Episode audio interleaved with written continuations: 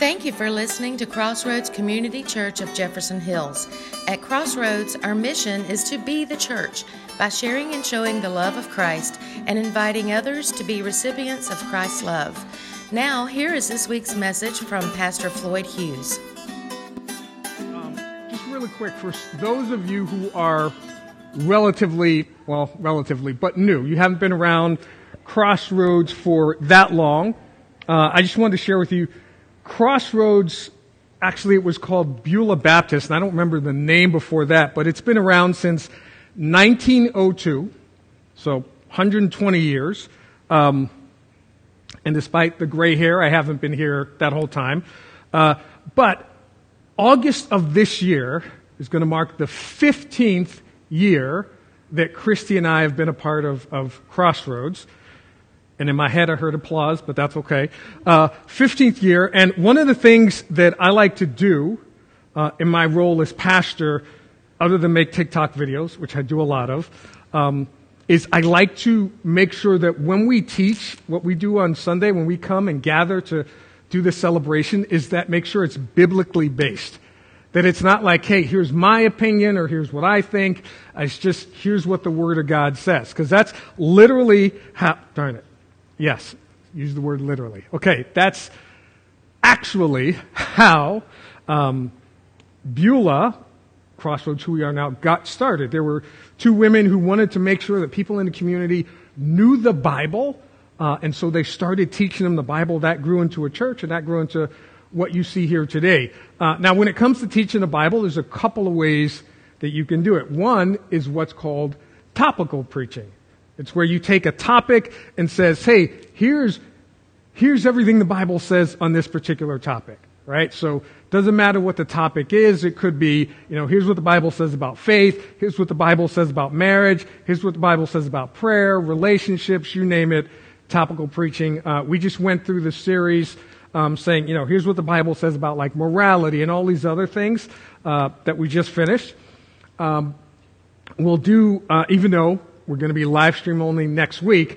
Uh, the message that I'll be preaching is kind of here's what the Bible says about life, liberty, and the pursuit of justice.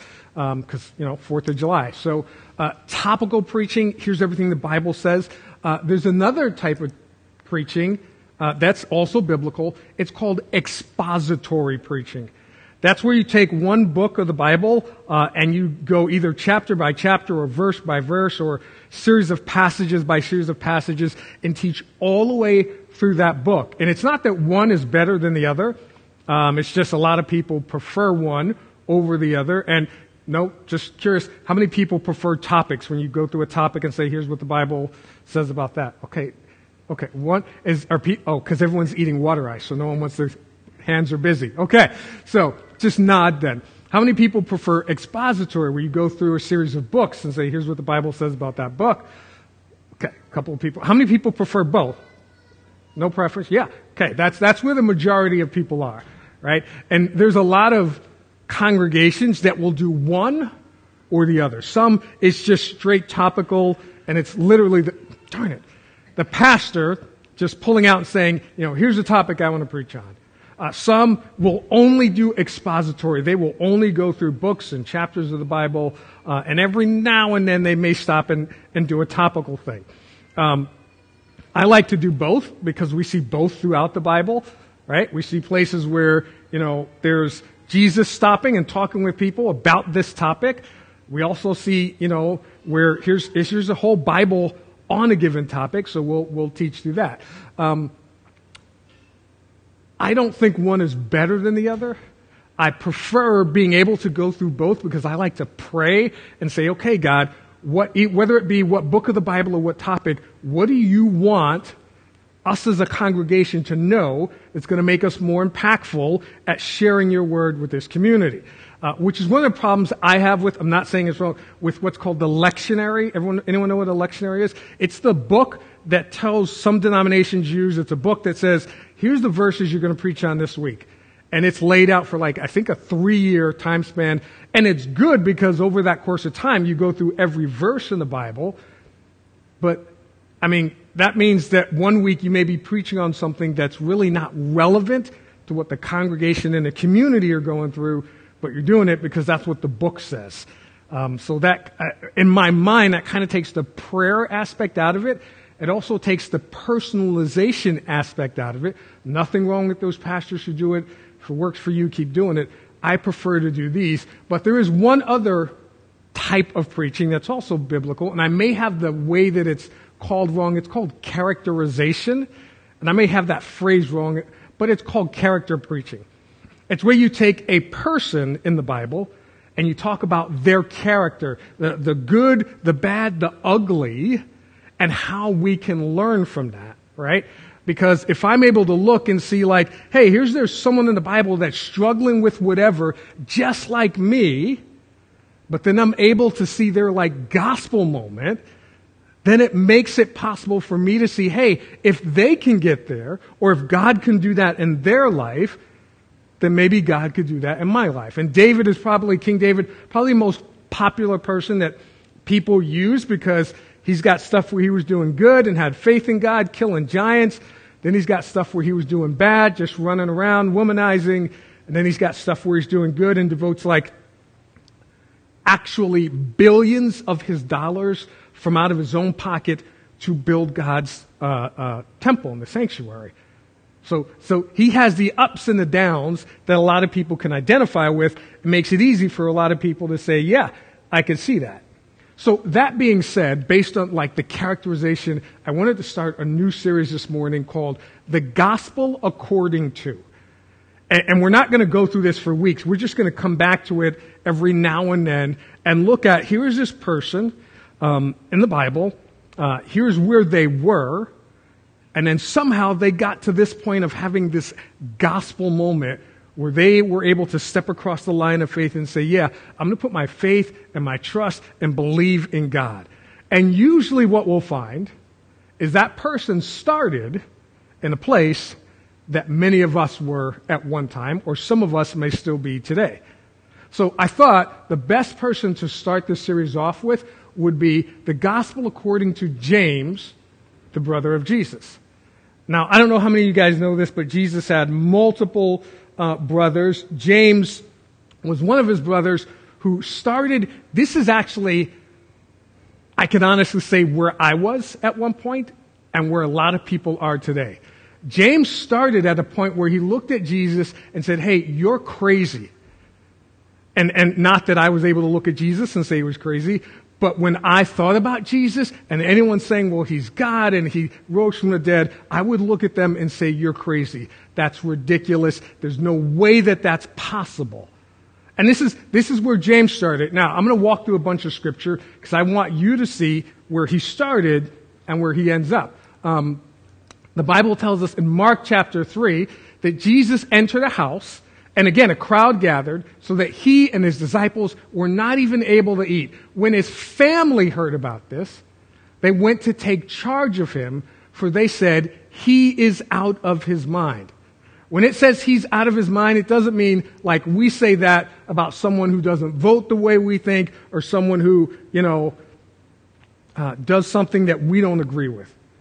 It, it, it literally, darn it, actually, I know, actually means his family had a meeting and they're like, hey, um, we need to do something about Jesus. I mean, we need to get him some mental help. Uh, we need to possibly have him committed. We can't leave him on his own. He's a danger to himself and others. And, you know, okay, I can, I can be with him Monday and Tuesday because I could take those days off. Someone else needs to be with him the rest of the week because he's not sane. Right? This is, this is how his family viewed him. Now, John takes it a little bit further and tells us more specifically about his brothers. John says, after this, Jesus went around in Galilee.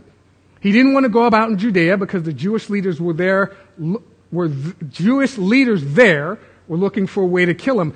But when the Jewish festival of tabernacles was there, Jesus' brothers said to him, leave Galilee, go to Judea so that your disciples there may see the works you do. Now, Jewish festival, huge festival of tabernacles. Everybody came out to it. Think of it as, you know, huge, our 4th of July or, or Community Day or whatever. Now, his brothers went on and they said this, no one who wants to become a public figure acts in secret. since you are doing these things, show yourself to the world, for even his own brothers did not believe in him. They didn't believe in him because here's, imagine if one of your family members, now it's hard for us because we know that Jesus has already done this, but imagine if one of your family members was walking around saying, you know how it says that God's gonna come in the flesh? That's me. I'm God. And some of you are right now thinking about that little brother or sister that you used to smack around or beat up or clean up after saying, that, that, that's not gonna, and if they grew up and as an adult they were walking around saying, hey, I'm God in the flesh, right? You would probably mock them too. You would probably not see them as uh, the viable, like, God using them and coming in the flesh. But James somehow, he went from this. He went from Jesus, you're crazy, to Jesus, you are Lord. He went from like, hey, uh, we got to have this family meeting and we got to talk. We got to do something about him because he's he's he's insane. He needs mental help. He's not safe. He's a danger to himself and others. To hey, not only Jesus, you are Lord, but Jesus, I'm going to go make sure that I'm a crucial foundational part of making sure everyone else knows that you're Lord. James didn't just step across the line of faith. He jumped across it and then jumped into being one of the, the, the foundational members and leaders of the church in Jerusalem. Uh, this is what we're told in the book of Acts, chapter 15. It says, when they finished, James spoke up, brothers, he said, listen to me. Now, to give you some context, uh, the, the, the movement of Christianity was growing. But it started out of Jewish people and out of Jewish doctrine. So initially, for the first eight, nine, ten years, it was predominantly Jewish people that were Christians. So when it started spreading to other Gentiles, non-Jewish people, they would look and say, wait, you're telling me that, you know, Jesus resurrected, that he's God, but I'm not Jewish, so why do I have to obey these like 613 Jewish laws? Are you trying to get me to be Jewish, or are you trying to get me to understand that Jesus is Lord. And so they started pushing back on, I don't want to obey all your 613 laws because I don't want to be Jewish. And so the church in Jerusalem had this meeting. And all the leaders were there, and James was one of the leaders, and he spoke up and he said, Hey, brothers, listen to me. Now, I'm, I'm going to spare you the long speech that he gave, but basically, once he finished his speech, he said, It is my judgment, therefore, that we should not make it difficult for the Gentiles who are turning to God. So James was the one who kind of led the discussion, said, hey, I'm going to make the final call. And then he crafted a letter that got sent out to the churches on here's how those two things intermesh. And it's still a foundational part of Christianity today. Right? Now, this is what Paul uh, says about James. Paul writes this letter to the church in all the areas of Galatia.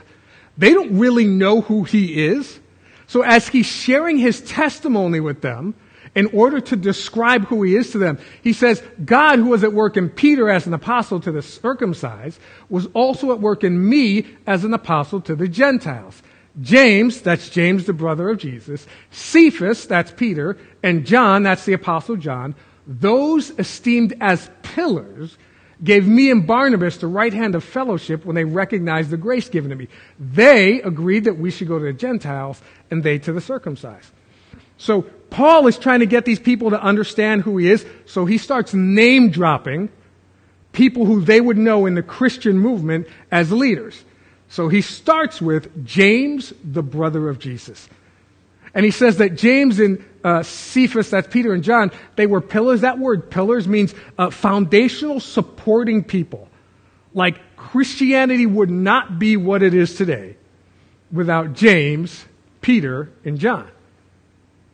So when we look back, we see that James, he went from, hey, Jesus, you're crazy, bro, to Jesus, you are Lord but also to Jesus, I'm going to help do whatever I can to make sure other people know that you're Lord. And what I want to show you is what helped James go from, hey, you're crazy, and mocking Jesus, to telling others about Jesus. Because that's a huge step, right? You don't just go there overnight or because you read something in a book. And although the Bible tells us that James saw the resurrected Jesus, James tells us that wasn't enough. Like that wasn't it. Right? So the Bible tells us, Paul writes in 1 Corinthians, he says this. He says, For what I received, I passed on to you as of first importance that Christ died for our sins, according to the scriptures, that he was buried, that he was raised on the third day, according to the scriptures, and that he appeared to Cephas, that's Peter, and to the twelve. What Paul is sharing is hey, this is basically the gospel. And the gospel is built on the foundation that prophecies were made thousands of years ago that this would happen, and that Jesus fulfilled those prophecies. And founding part of the gospel is that Jesus appeared to other people, right? But then he says this. He says, after that, he appeared to more than 500 of the brothers and sisters at the same time, most of whom are still living, though some have fallen asleep. Then he appeared to James, that's James, the brother of Jesus, then to all the apostles, and last of all, he appeared to me also as to one abnormally born. So it would seem that just seeing the resurrected Jesus would be enough. But James doesn't leave room for that because this is what he writes. He writes his own, won't call it a gospel, but in the book of James where he covers a lot of topics and a very popular verse that a lot of people understand. This is in the amplified version. James, the brother of Jesus, writes this. You believe that God is one, you do well. So do the demons believe and shudder in terror and horror such as to make a man's hair stand on end and contract the surface of the skin. What James writes is that, hey, you believe God is one. That's great. But the demons believe that too. So just believing in God just believing that, hey, God exists, just believing that there must be a God who created all this, that's not enough to move you over the line of faith because the demons believe that too, but you don't see them here worshiping God, right? So there has to be something that took James from belief that God exists to belief in God. Right? Because he made clear, hey, all the Believers, all the Believers, all the demons and Satan, they all believe that God exists. But they haven't put their belief in God. And those, those are, those are two totally separate things because one is, hey, I believe that this is true, but I'm not willing to invest in it and show by my actions that, yeah, I'm accepting this. All right, so let me give you an example.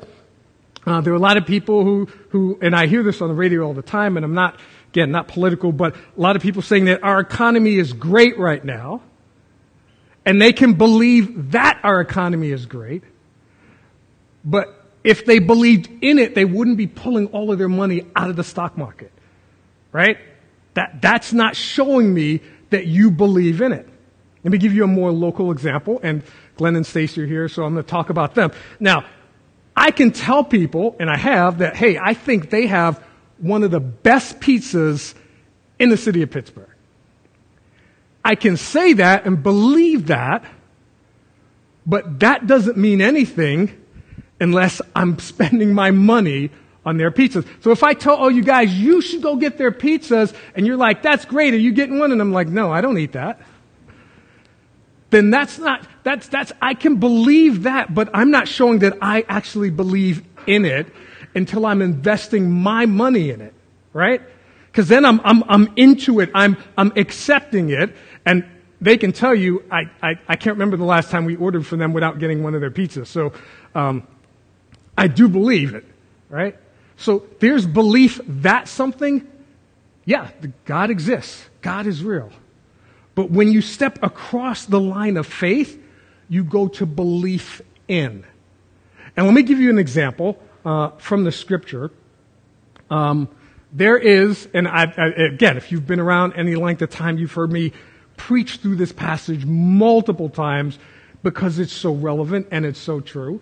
Um, in the book of Acts, right, uh, there is a man named Cornelius. In Acts chapter 10, it says, Now living at Caesarea, there was a man whose name was Cornelius, a centurion or captain of what was known as the Italian regiment, a devout man who venerated God, treated him with reverential obedience, as did all his household. And he gave much alms to the people, prayed continually to God.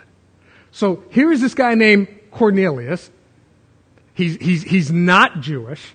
Uh, he believes that God exists. And so he does the things that he believes need to happen if you believe that God exists. He doesn't have belief in God through Jesus Christ. He has no relationship with God.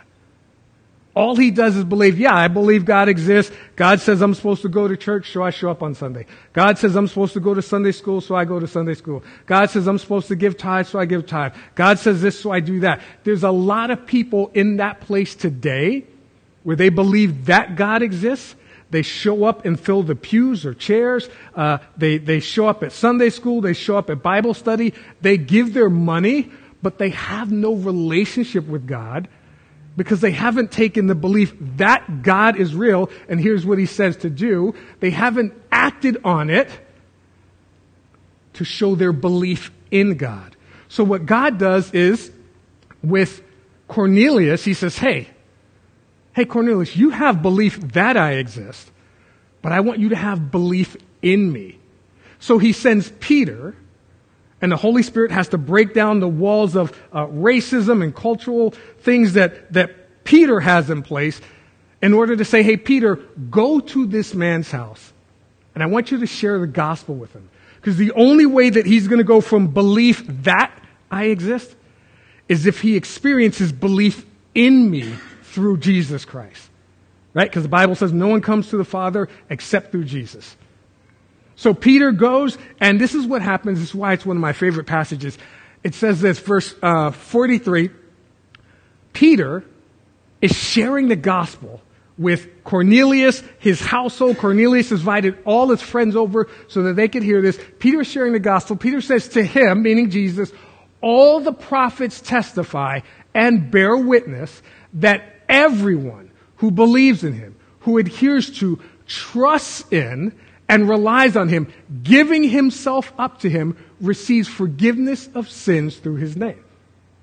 Peter explains to these people, some who don't know God, Cornelius and the family who do know God and they have belief that God exists, he explains to them, here's how you go to belief in God. You have to put your faith in your trust in Jesus Christ and what He did and believe that you're going to receive forgiveness of sins because He paid the penalty for our sins on the cross.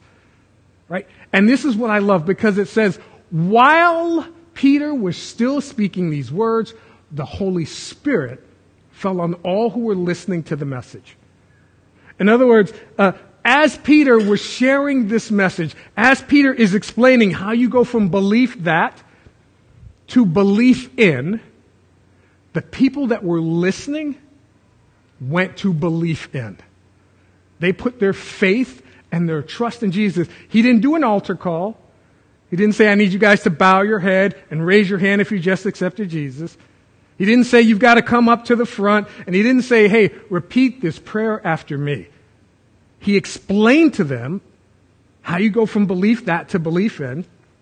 They stepped across the line of faith, went to belief in, and then God saw that they went to belief in. And for everyone who went to belief in, God said, yeah, now the same thing that we started with Jesus saying, hey, my Father's going to send you the Holy Spirit.